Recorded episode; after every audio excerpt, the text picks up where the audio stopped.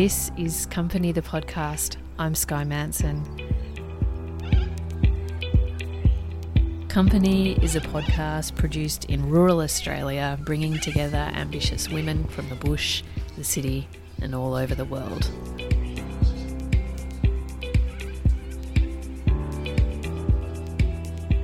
Today's guest is the creative Sarah Ryan from Quandialla Candle Co. Now, I really love this lady and have a bit of a story to tell you about her. Three years ago, my family and I moved to the small rural town of Grenfell in central west New South Wales, and without really knowing anyone in that town, like not a soul, I reached out to Sarah because I had seen her beautiful candle work to catch up for a coffee. Now, firstly, this was not as easy as just doing that because when we arrived, the town's only coffee shop had just closed down. Anyway, she welcomed me so warmly into our new town where we knew nobody. And months later, I received a beautifully illustrated envelope and a handwritten letter in our mailbox from Sarah, who was just checking in to say hi. And I wanted to tell you that story because that is so the nature of creative women living in the bush, and not only in the bush, all over the world as well. But letters are such a beautiful way to connect. I did want to say that in this conversation, we do talk a little bit about the difficulties and the challenges of the drought. And truth be known, we recorded this interview on a hot summer's morning at the end of last year, actually inside our farm ute in the main street of Grenfell with no aircon and the windows up. She is such a true champion, this girl. This year, luckily, they have had some good falls of rain to start the year off. And although Sarah and I have had lots to do with each other, one thing I haven't done yet and I'm absolutely dying to do is see her studio in the tiny village of Quandialla where she makes her candles. And this is where our conversation started. I hope you enjoy it.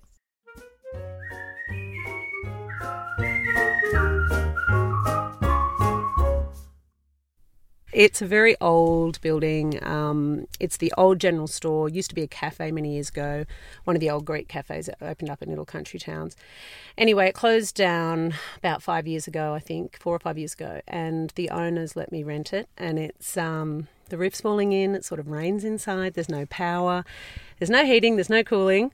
But it's got a lot of character. It's got a lovely shop front, glass windows, and lovely French doors that open out into the street. And uh, it's been heritage, like painted. The old signage had been put back up. Back up. Um, yeah, so I work from there. Hmm. And tell me a bit about the process of making the candles. Um, so I have a big melter that I use. Um, I buy in all my materials online, and they get delivered through Australia Post and courier. Um, yeah, so I melt there and I select a certain amount of fragrances to use um, in my range. So I keep it pretty limited so it's easier for choice and easier for online shopping. Um, yeah, and so I do it in little tins, little square tins, and they come in two sizes, large and small. Um, I do a Christmas candle every Christmas. That is my big bestseller, I suppose. That's my main thing I do. And I do diffusers and I make a natural lip balm, which is probably my other bestseller. Tell me about your labeling and branding because it's so beautiful, and and also your decision to sell the candles in tins and old Fowler jars. Yeah, so the well, the Fowler jars, um, I had a lot of those in the shed, and I decided to clean them up make candles in those, and they've been really popular. And I mainly only sell those, I wholesale those to maybe one or two shops just to keep it um, so that they've got a good supply because I can't get them all the time. So I've got, um, I found this old tin, a yeast tin, in the old cottage in the backyard in our farm, and it was from the 1940s, and it was this beautiful Art Nouveau styling, Art Deco scrolls, and beautiful fonts, and very wordy and descriptive. And I loved how old things were packaged that way, and things are very minimal these days, which is beautiful too. But it's just not very me. And I spoke to my designer mate in Newcastle, Dan, who works. Um, he's got a business called Safety Pin Design, and we've known each other for years and years. And he's very clever. And I sent him the tin. And I said, I want a, I want a, t- a candle label called Quandialla Candle Co. And can you just make it look like this, but call it that? And I want it to say this, this, this. And he came back, and from the very first draft, like it was perfect. And I've never changed it. And um, yeah, so it looks like an old fashioned tin of something that you'd find in an old pantry. Yeah. yeah. What's your background? How did you end up in, in Quandialla? I'm actually from Quandialla. I was born in uh, born there and raised there. My parents have a farm have a farm there, and uh, I went to the little local school where my kids go now go to school. Uh, I did go away to Sydney for boarding school, uh, for high school, and then I went on to uni there. And I swore I was never coming back because I didn't want to live in a tiny village and I didn't want to marry a farmer. Anyway, I came home for a break from Sydney and I ended up living in the tiny village. I had to say the tiny village, tiny village and marrying a farmer. So that's where I, that's how I've ended up there. Yeah. Right. I, I don't think I knew that. Hmm. So it was so yeah, you're from the country originally, but did you why were you so determined not to end up there? Did you do you love the city? Oh, it's funny. I think you go through different stages where you think you know who you are and what you want to be and where you want to be. But it evolves over time and you know, you don't know until you go somewhere or you leave somewhere and look back. And when I went to the city, that's what I thought I wanted to do. I wanted to be an artist. I wanted to go to art school, which I did. And I loved it and that was going to be my life. And I was going to live in inner city Sydney and I was going to be a, you know, trendy inner city girl and I don't know what I was thinking. But anyway, I also had a teaching degree. So I thought I'll go back home for a little while and do some teaching, earn a bit of casual money. And I was going to get out of there first chance I got when I saved some money because I thought, I, yeah, I just didn't want to, I don't know, I just thought that wouldn't be the life for me. But when I was preparing to come home, I started to think, how much I loved it, and I couldn't work out why I was missing it so much. And I thought, but I don't want to be there, but I want to go home. And I got back, and just being around family and just the wide open spaces and the quiet, I suddenly realised that I think this is who this is in me. This is who, who I am. And I just loved it. And the people, you know, I just suddenly realised that country people are just so nice to be be around and when I met my husband, I thought, oh, yeah, this is the kind of bloke I think I've been looking for, which I couldn't find in the city. Yeah. yeah. And Quandialla Candles, how was it born and when? I was pregnant with my third child when I started thinking about doing. Oh, I always had creative projects on the go. I was always making art and and yeah, I was pregnant with Clam, and I bought a market a candle at a market, and I thought that, that can't be hard to do. And I sort of researched it, and I, but I didn't like any packaging that, you know, the jars and all that stuff. So I just started looking into getting a different vessel. So the tin, the tin came about, and yeah, I just started making them at home, and it grew and grew because I did a market, and they were really popular and well received, and I think the packaging helped that. And then lots of shops started approaching me and wanted to stock it, and yeah, so that was five years ago now, six years ago, yeah. And what does Quandialla Candles look like now as as a business? Is it a main income earner for you or still a side project? Um, it would be a side project. I still do a little bit of casual teaching, but this year especially, it's um, really taken off. Uh, I mean, it's been been busy the whole time. Um, I don't owe any money on it, so I think that's always a good thing. so that's always good. And the Buy from the Bush campaign this year has just made it go bananas. So, yeah, I'm still working flat out at it at the moment. Um, I don't want it to take over my life. I don't want it to be the full time business that I have to have an employee or, you know, I don't, yeah, I don't want it to be my life. Mm. So, yeah, I try to keep it under wraps. It could be bigger, but I'm just trying to keep it in that sort of special niche of a little bit harder to find and, and handmade. Still got to be a handmade thing. How much time do you spend on the business? Two to three days a week, I try to limit myself to in the studio when the kids are at school. Um, I don't work in the holidays if I can help it, school holidays. Uh, but leading up to Christmas, from about September, October, I'm there probably every day. Yeah, from Monday to Friday in school hours. and sorry to jump back a bit, but um, can you quantify the buy from the bush stuff at all? Like, how much has business grown as a result of that? Um, I've picked up oh, quite a few new stockers, but I have actually said no to a few as well because I don't want to be flat out doing wholesale.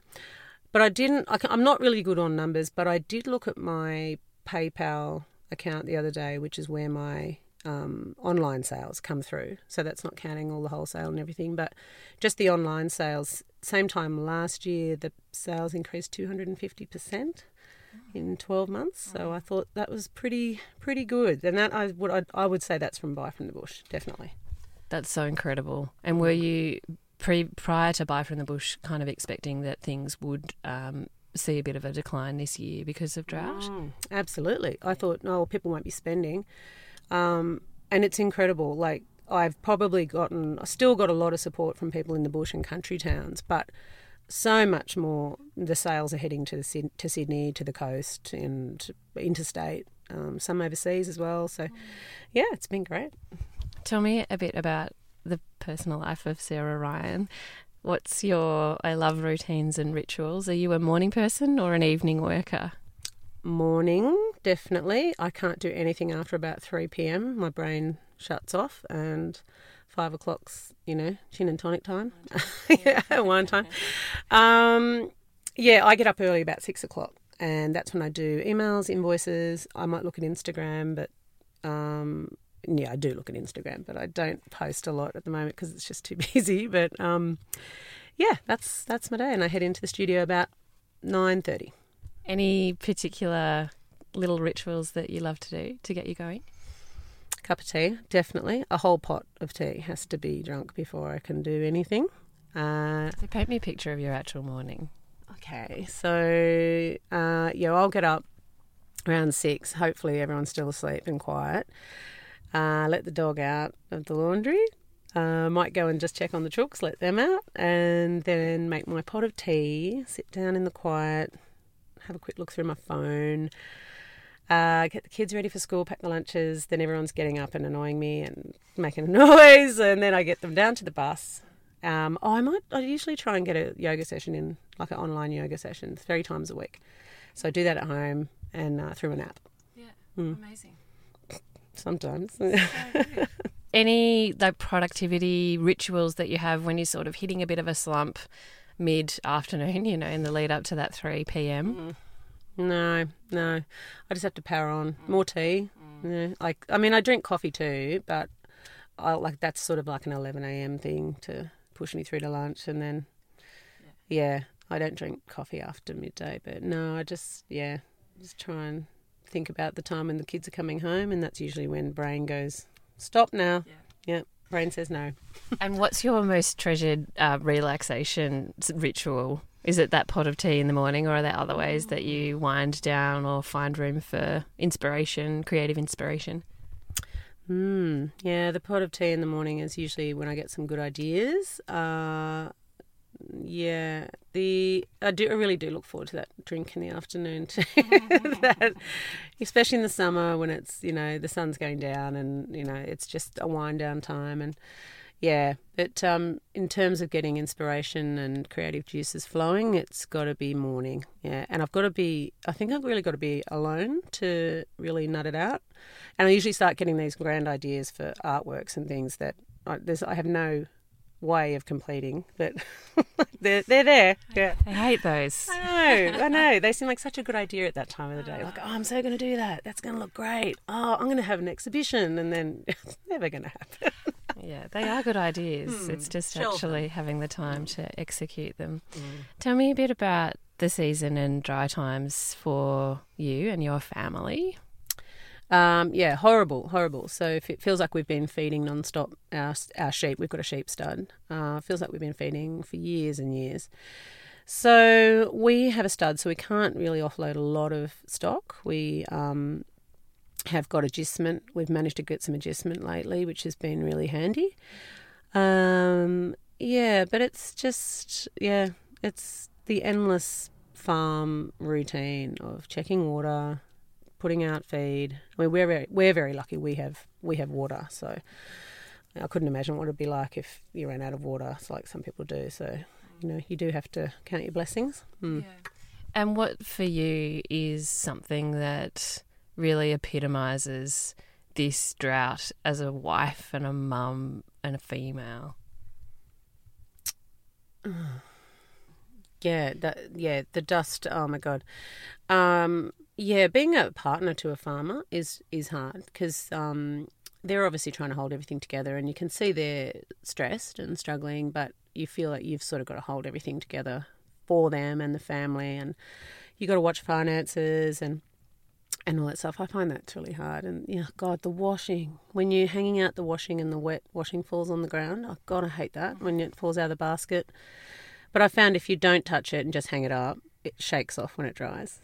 That's my tip. yeah, you've worked it out. I know, I It's know. taken, you know, what, how many years of drought?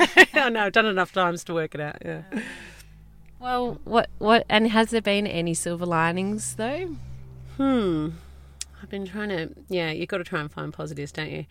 My parents retired. Well, sort of. Yeah, retired off the farm and moved to town last year. So I'm really pleased they don't have to go through another drought on the farm. And they're actually enjoying town life. They still have the farm, but they've leased it out. So it's really nice to see them actually enjoying, you know, their retirement, not doing it through a drought. Um, other than And that reduces the, the stress on you too, no doubt. Oh, oh, absolutely. Because it's not just your family; it's extended family. Because often in farming families, you've got you know cousins and aunts and your parents and grandparents who are farming too. So it affects the whole extended family, not just yours. So yeah, but oh, I must say the community is is um, gets together a lot more, and you know I think you find people are down at the pub on a Friday night and everybody's in the same boat. Like everyone who's from that community, we're all living under the same conditions and the same rainfall. So everyone just comes in and has a beer at the end of the week, or you know, comes to swimming club, or you know, and I think that helps you to get through because you're all in it together. Yeah. So I suppose if you can call that a silver lining, yeah. Absolutely, that is. What's one thing that you've so loved about your country life this week? just the quiet and the space and yeah i mean the the landscape it's you know i'm a visual person and even though it's dry you know it doesn't look like the southern highlands or you know the english countryside it's it's still got that australian look about it and the colors and the even the dust storms even the fires the smoke i mean it's this incredible landscape that we see every day that's what i do love about it as harsh and horrible as it can be Um, now, you have a newsletter that is sort of associated with Quandialla Candles. It's called Bunch of Fives. Where are you up to with that? Now that I've said that, we actually haven't done one for a couple of months, but um, we're trying to get one All out before Christmas. human. Yes, trying to get one out before Christmas, just with a few, you know, maybe tips of what we've been up to in the last couple of months of reading. So I do it with my best friend Amber, and we do five topics, and we each write. And there's bo- uh, write about it. So there's books, uh, bog- podcasts, TV, movies, um, random things, old stuff that we're into, like I don't know, antiques or something we find in secondhand stores, something like that. So it's a bit of a random bunch of stuff. But um, if you wanted to know, you know, stories behind Quandy candles or Quandialla or where, you know, where I come from and what my background is and what I'm into, what I like, that's where it all is. That's where you find out about me. Where do we find that? Uh, under the blog tab, I think it's under Our Story on the website at www.quandiallacandleco.com.au. And what is the best way to see what you're up to? Um, probably on social media, so Instagram, Facebook, the website. Um, you sometimes see me out at markets, but not very often. Yeah, So, Sarah Ryan, thanks so much for taking the time to speak with me. you're welcome.